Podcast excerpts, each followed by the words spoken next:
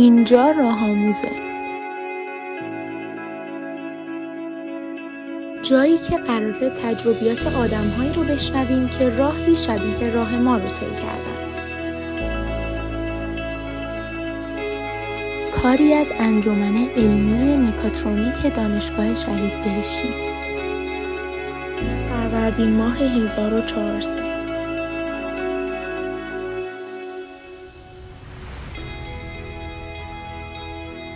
ما اصلا چی هستیم که می‌خوایم خودمون رو توسعه بدیم؟ با فرض اینکه آدما همیشه در حال یا در صدد توسعه خودشون هستن آیا لازم نیست اول یه چیزی شکل بگیره و وجود داشته باشه که بخواد حالا دست و پا در بیاره و توسعه پیدا کنه؟ آیا لازم نیست که اون چیزی که شکل گرفته خوب شناسایی بشه تا بهترین راه توسعهش هم پیدا بشه. فکر می‌کنم فارغ از همه یادگیری های آکادمیک و حرفه‌ای در دوره تحصیل دانشگاهی لازم آدما تو این دوره اون چیز یا چیزهایی رو که در خودشون می‌خوان توسعه بدن رو یا بسازن یا بشناسن و یا هر دو.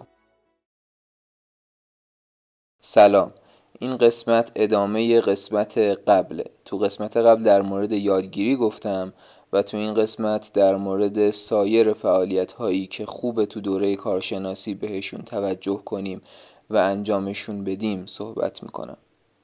اگر بخوایم دلایل موفقیت خیلی آدما رو بگیم ممکنه خیلی سخت به این برسیم که مثلا اون آدم مطلب بلد بوده و این منتج به موفقیتش شده. یا اینکه اون آدم چون معدل دانشگاهش A بوده موفق شده تو زندگیش. عموما به این می‌رسیم شاید که این آدم مثلا خیلی تلاش کرده خیلی مردمدار بوده خیلی پشتکار داشته و مواردی از این دست که این موارد ریشه در شخصیت و هویت اون آدم دارن و نه لزوما در فنونی که بلد بوده یا موقعیت ها و فرصت هایی که براش پیش اومده. پس اگه ما یه درخت باشیم تنه اصلیمون همون المان های شخصیتمونه که اگر تو اقلیم مناسبی هم باشیم و مراقبت خوبی هم از خودمون بکنیم می‌تونیم رشد کنیم و بارون هم فرصتیه که برامون می‌تونه پیش بیاد. اما یه تنه نحیف هر چقدر هم که شاخ و برگ داشته باشه عاقبت محتومش رنجوریه. ساده بگم داشتن علم زیاد و رنگ خفن و روی زیبا وقتی درون شخصیت آدم خالی باشه مفت نمیارزه. بنابراین بعضی از مواردی که تو این قسمت می‌خوام ازشون صحبت کنم جسارتا مربوط میشن به ساخت یک شخصیت مهندسی شایسته و برخی موارد هم جنبه عمومی دارن. این مورد از قسمت قبل جا مونده. پس مورد سفرم. درسای آمار و احتمال و تحقیق در عملیات رو ازشون غافل نشید. مخصوصا کسایی که دوست دارن مدیریت کنن در آینده. اینا و خیلی درسای دیگه که اکثرشون تحت عنوان MBA دارن تو ارشد تدریس میشن ابزارهای اولیه مدیریت هستن به نوعی که ما فنی ها بهشون زیاد توجهی نمی کنیم مخصوصا آمار و احتمال که هم برای تصمیم گیری خیلی مهمه و هم یه جورایی بیس دیتا ساینسه که این روزا هم خیلی روبورس و مهمه و هم خیلی حرفه پردرآمدیه و طلبه داره. مورد اول در مورد عشق و حاله. دوره کارشناسی برای مهندسا دوره دوم تینیجریشونه. یعنی آره اگر تو چهار سال دبیرستان به اندازه کافی اصطلاحا نتره کندید الان تا حدودی وقتشه. نه به معنی که هر کاری که تا حالا نکردید چون تو دانشگاه تسلط خانواده رو شما کم میشه برید انجامش بدید. به این معنی که اگر از اون دسته آدمایی نباشید که خونسا هستن یا کلا خیلی خوشحالن دوره کارشناسی بهترین زمان برای یاد گرفتن عشق و حال برای کسایی که همیشه تا پیشونی تو درس و کنکور بودن. به لحاظ دوره سنی هم اگر نگاه کنید چون شاید تا ورود به دانشگاه فقط درس خونده باشید الان که تو دانشگاهید و به شکلی دانشگاه دریچه است برای ورود به جامعه برای شما به عنوان یک بزرگ سال وقتش خوشی کردن رو یاد بگیرید و به درستی هم یاد بگیرید. خوشی کردن درست برای آدم بزرگا مثل بازی کردن برای بچه ها لازمه چون باعث میشه خودشونو و علایقشونو بهتر بشناسن و نهایتا شناختن خود یک فاکتور مهم و مؤثر روی تصمیم گیری برای خود. تو خیلی فرم های استخدامی یه field ی هست برای اینکه بگی اوقات فراغت تو چطوری میگذرونی و فعالیت ها و مهارت های غیر حرفه‌ای و غیر تحصیلیت چیا هستن. الان به جوابش کمی فکر کنید. اگر جواب واضح و مشخصی دارید که بسیار عالی. اما اگر نه برید اون خوشی رو که دوست دارید تو اوقات فراغتتون انجامش بدید پیدا کنید تا بعدا برای این field خط تیره نکشید. خلاصه حواستون جمع اون قسمت life تو عبارت work life balance باشه. درس و ماجراهای بعدش فقط یک جنبه از شخصیت شماست. اگر تا الان برای جنبه های دیگه شخصیتتون کاری نکردید بهتره جدیتر بهشون فکر کنید و براشون مطالعه کنید و وقت بذارید. آدم های تک جنبه ای میشن آچار دوازده ولی چند جنبه ای هان؟ که می‌تونن آچار فرانسه بشن. خیلی از جنبه های شخصیت آدم تو عشق و حال و بازی خودشو نشون میده. پس جدیش بگیرید. یه نکته هم که هست برای عشق و حال حالا می‌خواد کوه رفتن باشه یا استخر رفتن کتاب خوندن باشه یا حتی کافه و رستوران رفتن دنبال پایه نباشید. پایه هر بازی رو باید تو زمین همون بازی پیدا کنید. و اصلا اگر پایه هم وجود نداشته باشه و دوروبر آدم خلوت باشه باید بگم مواجهه با تنهایی هنگام خوشی و فراغت بسیار به رشد آدما کمک می‌کنه و شاید آمادهشون می‌کنه برای مواجهه باهاش هنگام رویارویی با چالش ها تو خیلی اطلاعیه های شغلی خواهید خوند که به لحاظ شخصیتی دوست دارن نیروشون هم به عنوان عضوی از یک تیم بتونه کار کنه و هم به صورت مستقل. پس هر دو جنبه باید تقویت بشه و نهایتا کسی می‌تونه رهبری کنه که بتونه مستقل هم کار کنه. نظر من اینه که کسایی که می‌تونن تنهایی خوش بگذرونن می‌تونن مدتها به صورت مستقل کار کنن و یا حتی رهبران بهتری باشن.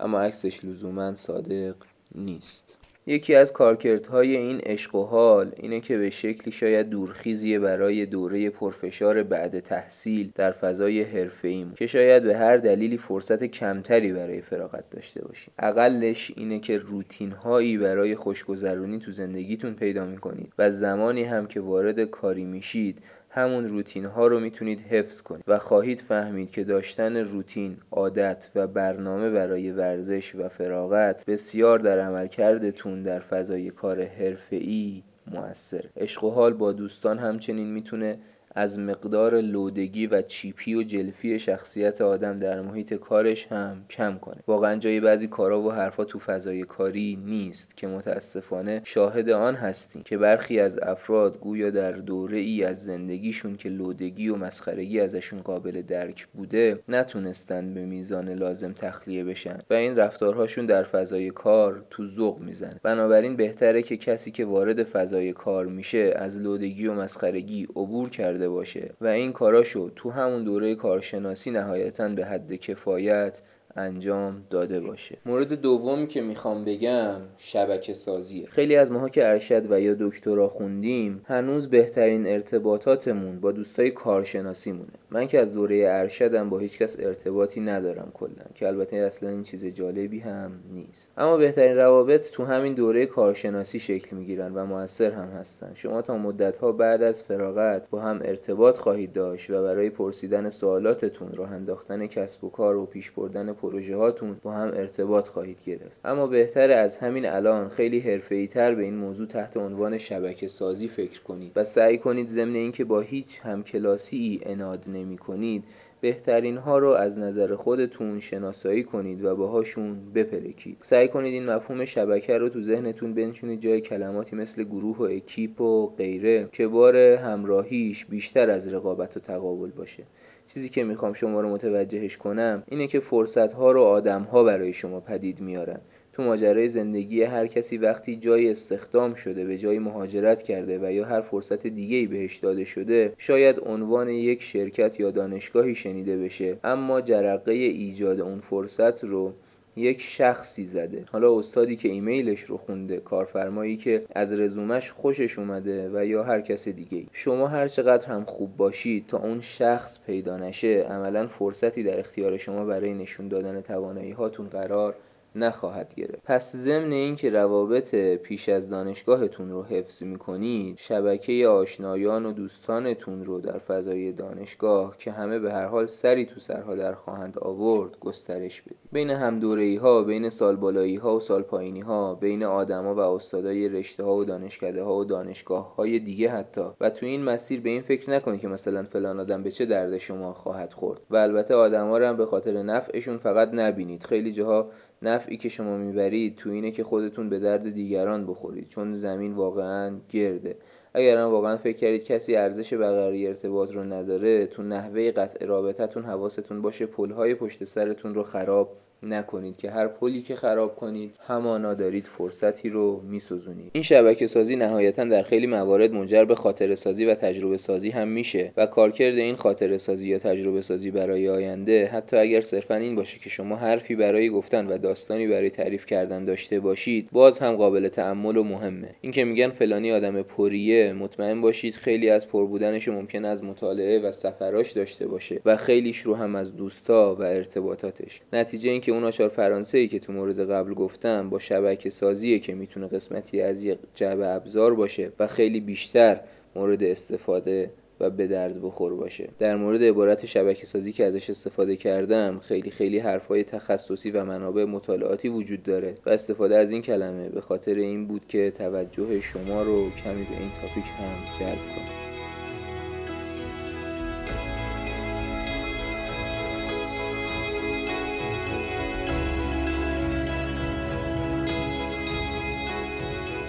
مورد دوپریم با دوستاتون جلسه بذارید.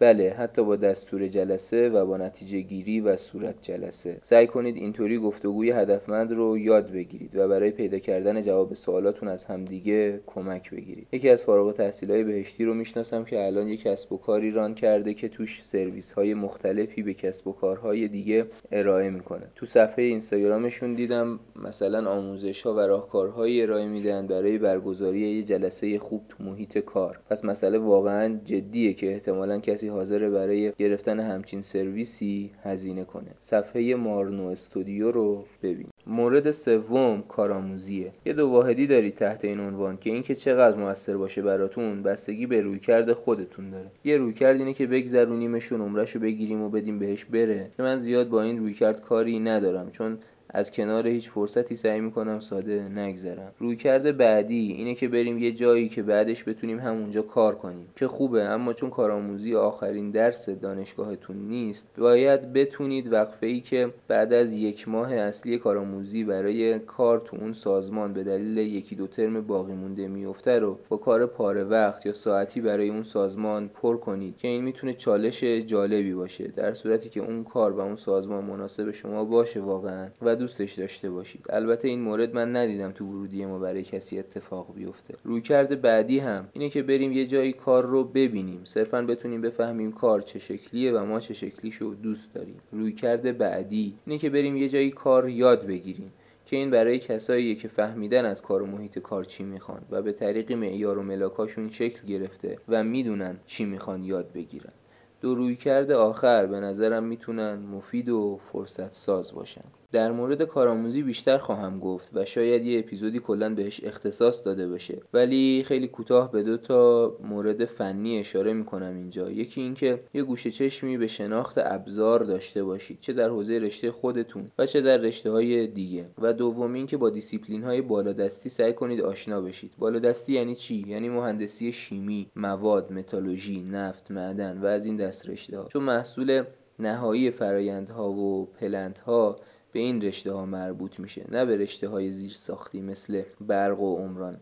اصلا اساس صنعت با این دیسیپلین هاست و اکثر رئیس و رؤسا هم تو این رشته ها تحصیل کردن و رشته هایی مثل برق و سیالات ابزار دست اینها حساب میشن. مخصوصا کسایی که فکر می‌کنن جاه طلبی لازم برای رشد در سطوح مدیریتی در این صنایع رو دارن باید نگاه ویژه‌ای به این دیسیپلین های بالادستی داشته باشن. این دیسیپلین ها در مطالعات HAZOP و SIL که بحث های ایمنی مطرح میشن با دیسیپلین های دیگه از جمله برق intersection پیدا می‌کنن. پس میشه از این تقاطع استفاده کرد و حداقل با بعضی مبانیشون آشنا شد. هر مدرک و document ی از هر plant ی رو اگر تو کارآموزی دادن بهتون بخونید و دقیق شید روش تا کامل بفهمید و درکشون کنید. این بعدها حتما به دردتون خواهد خورد. بعدا شما فرصت اینی که بفهمید چه مدرکی در مورد چه چیزیه و توش می‌تونید چه چیزی رو پیدا کنید نخواهید داشت سر کار خودتون. پس بهتره تو کارآموزی از فرصت استفاده کنید تا لاقل حداقل بفهمید تو چه مدرکی باید دنبال چه چیزی بگردید. یه چیز دیگه هم که کارآموزی فرصت خوبی برای یادگیریشه کدهای مهم استاندارد هاست. آشنایی با NFPA, IEC, ISA یا آیزا و حتی ایزو و آشنایی با 5S قطعا خالی از لطف نیست. چیزایی مثل مهارت های ویندوز ICDL و آفیس رو هم تو این دوره قالش رو حتما بکنید برای کنترلی ها هم بگم که حتما خوندن مدارک P و PFD رو یاد بگیرید یه پریم دیگه هم بریم اینجا. مورد سه پریم. با مبانی مدیریت و کنترل پروژه آشنا شید. شما باید بتونید خودتون رو مدیریت کنید. مثلا برای دخل و خرجتون برای وزن کم کردنتون برای پروژه های درسی یا پایان نامتون و برای خیلی چیزهای دیگه باید بتونید از روش و ابزار مدیریت پروژه مناسبی استفاده کنید. برای رسیدن به هر هدفی و انجام هر کاری پروژه‌ای تعریف میشه و برای هر پروژه‌ای مدیریت پروژه‌ای. همچنین شما باید بتونید تخمین خوبی برای زمان لازم برای انجام کارها بزنید و بعد ضمن مدیریت که کارش بیشتر تصمیم گیری و تعیین روشه باید بتونید کنترل پروژه کنید. با کنترل پروژه می‌تونیم تو زمان مناسب به نتیجه مناسب برسیم که این البته کار تخصصی مهندسای صنایع. تو این مسیر اکسل و MS Project رو فراموش نکنید. یه همکاری داشتم من که هفته یه بار خودش رو وزن می‌کرد می‌داد به اکسل نمودارش رو می‌کشید تا روند کاهش وزنش هر روز جلوی چشمش باشه. به نوعی پیشرفت پروژه کاهش وزنش رو مانیتور می‌کرد اینطوری. پس بازم میگم اگر فکر می‌کنید روزی شاید می‌خواید مدیریت کنید حالا چه تو مجموعه خودتون چه تو ارگان دیگری از مدیریت خودتون شروع کنید. برای فازهای مختلف زندگی از کوچک و بزرگ milestone در نظر بگیرید و روند رو مانیتور کنید. این است سبک زندگی مهندسی.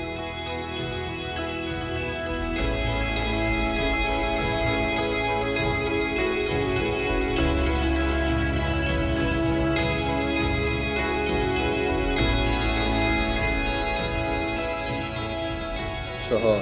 تصمیم گیری راجع به شکل آینده. زیاد حرفی نیست در این خصوص. در مورد اهمیتش هم تو قسمت قبل تحت عنوان یادگیری خود گفتم. اما اینجا مطرحش کردم که بگم تصورتون از خودتون تو پنج تا ده سال آینده رو مشخص کنید. آیا دوست دارید در فضای آکادمیک بمونید؟ آیا می‌خواید مدیریت کنید؟ آیا می‌خواید در حوزه متخصص بشید که مدیرا اصطلاحا رو دست ببرنتون؟ در واقع بین موقعیت هایی که می‌تونید در آینده خودتون رو توشون تصور کنید اما اون موقعیت ها هم پوشانی زیادی با هم ندارن یه بررسی کنید ببینید کدومشون به شما می‌خوره و ترجیحش می‌دید. که باز این تو تصمیم گیری هاتون مهمه. حتی مثلا برای کارآموزی اگر کسی فکر می‌کنه می‌خواد مدیر یه سازمان مهم بشه به نظرم بهتره تمام تلاششو بکنه که به بزرگترین سازمان ممکن برای کارآموزی بره. نه برای کار یاد گرفتن برای اینکه اولش آخرش رو ببینه و بفهمه برای چی دقیقا می‌خواد تلاش کنه. مورد پنجم شناخت شرکت ها و موقعیت های شغلی. شما مخصوصا اگر کلاساتون تو ولنجک باشه اکثرتون شیرینی لادن رو می‌شناسید. اما آیا تو همون ساختمون شیرینی لادن بالا سرش می‌دونید کجاست؟ یکم بالاتر از اون ساختمون اونور میدون می‌دونید ساختمون چه شرکتیه؟ اگر نمی‌دونید پیشنهاد می‌کنم برید و بدون اواخر دوره کارشناسی یا همون وقتی که می‌خواید شرکتی رو برای کارآموزی پیدا کنید. وقتی بذارید برای شناختن شرکت هایی که کار کردن توشون ایدئال شماست. یا حداقل تو بازه علاقه مد نظرتونه سایت هاشون رو بررسی کنید. ببینید کارشون دقیقا چیه و تو چه دیسیپلین های مهندس استخدام می‌کنن. یه رزومه توری ازشون در بیارید. همونطور که خیلی ها برای apply کردن database ی از دانشگاه ها و اساتید و پروژه هاشون و میزان fund شون در میارن بد نیست اونایی هم که به فکر کار تو فضای مهندسی هستن مشابه این کار رو با معیارهای خودشون انجام بدن. تا وقتی که وقت کار پیدا کردن بدونن از کجا می‌خوان شروع کنن. برای به دست آوردن اطلاعات نمایشگاه هم زیاد برید. نمایشگاه نفت پتروشیمی نمایشگاه کار و هر نمایشگاهی که فکر می‌کنید به دردتون می‌خوره. حتی به این فکر کنید که اگر شرکتی براتون خیلی مهمه به یه نحوی برید توش یه دوری بزنید با یه مسئول منابع انسانی یا کسی که تو لینکد این پیدا کردید و ازش وقت ملاقات گرفتید حضورا صحبت کنید. لاقلش اینه که می‌فهمید آیا از در و دیوار جایی که قراره توش احتمالا کار کنید خوشتون میاد یا نه. ظاهر محل کار. آیتمیه که به خاطرش من شخصا به خیال چند تا شرکت و موقعیت شغلی شدم. ششم سبک زندگی. این مورد هم شخصیه اما به هر حال توصیه اینه که روتین هاتون برای زندگی رو مشخص کنید و بسیار در حوزه توسعه فردی مطالعه کنید و تا می‌تونید به خمیره وجودتون به صورت آگاهانه شکل و تراش بدید. این که میگم تو دوره تحصیل این کارو کنید چون هر کاری یه بهترین زمانی داره و بهترین زمان برای تدوین سبک زندگی شاید همین دوره تحصیل باشه و الا تا آخر عمر وقت برای توسعه و تغییر هست. اما کیفیت اون وقت کمتره. سه تا مورد دیگر رو فقط کوتاه اشاره می‌کنم. یکی اطلاعات عمومیه که هرچه بیشتر داشته باشید بهتره. مثلا من مفهوم تیر ویت رو از ترازوی آشپزخونم فهمیدم که کاسه رو می‌ذارم روش وزن کاسه رو نشون میده بعد دکمه تیر رو می‌زنم وزن صفر میشه. بلکه مثلا شکر رو میریزیم توش اون وقت مشخصا وزن شکر رو فقط بهم میده. خب مفهوم ساده در مورد لود های چند تونی که قرار وزن هات داخل بین های فولادسازی رو نشون بدن هم صادقه. ولی من از کجا میدونستمش؟ از ترازوی آشپزخونه. پس اطلاعات عمومی جایی ممکنه به دردتون بخوره که فکرش رو هم نمی‌کنید مورد بعدی در رابطه با شناخت خود که تو قسمت قبل گفتم خوام دو تا نکته بگم. یکی این که برای شناخت شخصیت خودتون از آزمون دیسک می‌تونید استفاده کنید که خیلیا اسمشو حتما شنیدن و دیگری اینکه میزان هوش خودتون رو با یه تست هوش معتبری بسنجید که اون رو هم حتما بدونید. فکر می‌کنم دونستنش مهمتر از دونستن قد و وزنتون باشه. مورد بعدی اینه که روی مهارت های نرمتون و شخصیتتون کار کنید. برتری شما نسبت به آدم های مشابهتون تو محیط کار بسیار بستگی به این مهارت ها خواهد داشت. نهایتا می‌خوام اینو بگم که تو دنیای امروز وقتی که آدم فارغ و تحصیل میشه در صورتی می‌تونه خودشو به عنوان یک فرد موثر و ارزش آفرین به جامعه معرفی کنه که نه تنها درساشو خوب خونده باشه بلکه روی زیرساخت شخصیت خودش خوب کار کرده باشه و option های اولیه رو هم به خودش الصاق کرده باشه. زیرساخت و option. مهمترین زیرساخت ها به نظر من انگیزه قوی شناختن خود و داشتن جهت مشخص در زندگی و همچنین داشتن سبک زندگی مناسبن و basic ترین option ها همانا بلد بودن زبان انگلیسی داشتن مهارت حل مسئله داشتن اطلاعات از بازار کار و داشتن روابط مناسبن در این لحظه پایان قسمت دوم رو اعلام می‌کنم و خدا نگهدار.